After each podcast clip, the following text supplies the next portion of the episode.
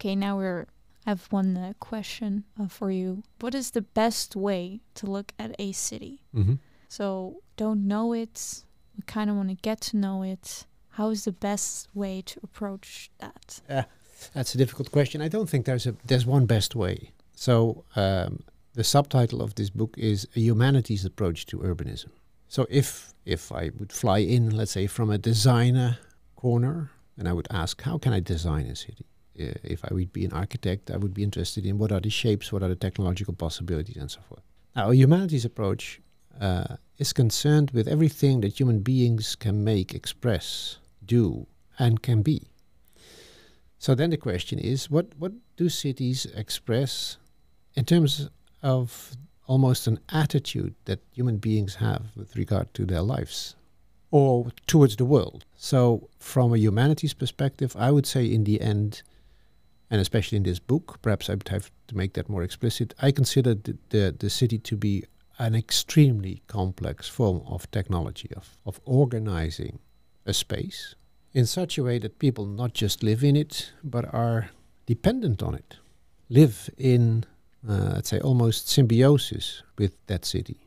And then the question, of course, is okay, uh, what does that symbiosis make possible?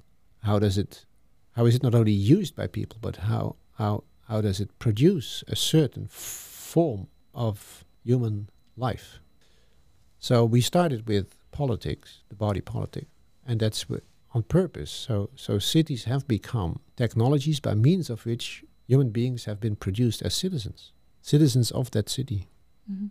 as a result of which they have certain rights and certain obligations.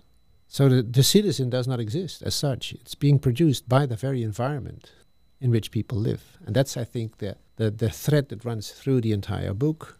People don't use technologies. They they are shaped by technologies. In in their using it, they are shaped by it. So it's a loop. As a result of which we get different human beings. And and we have now become so urbanized that it's almost impossible to think about humanity without the city.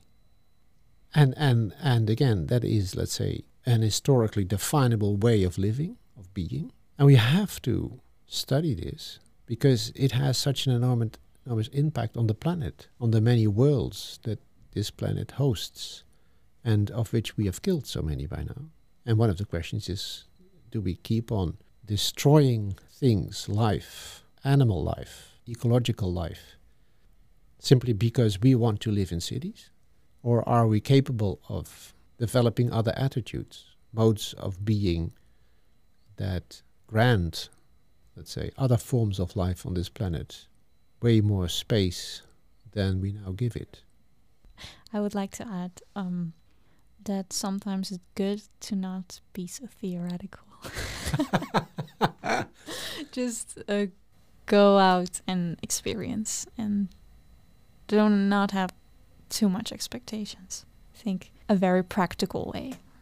I I would add that ideally it would have to be a combination. But I, I, I do agree that in the end everything has to become practice.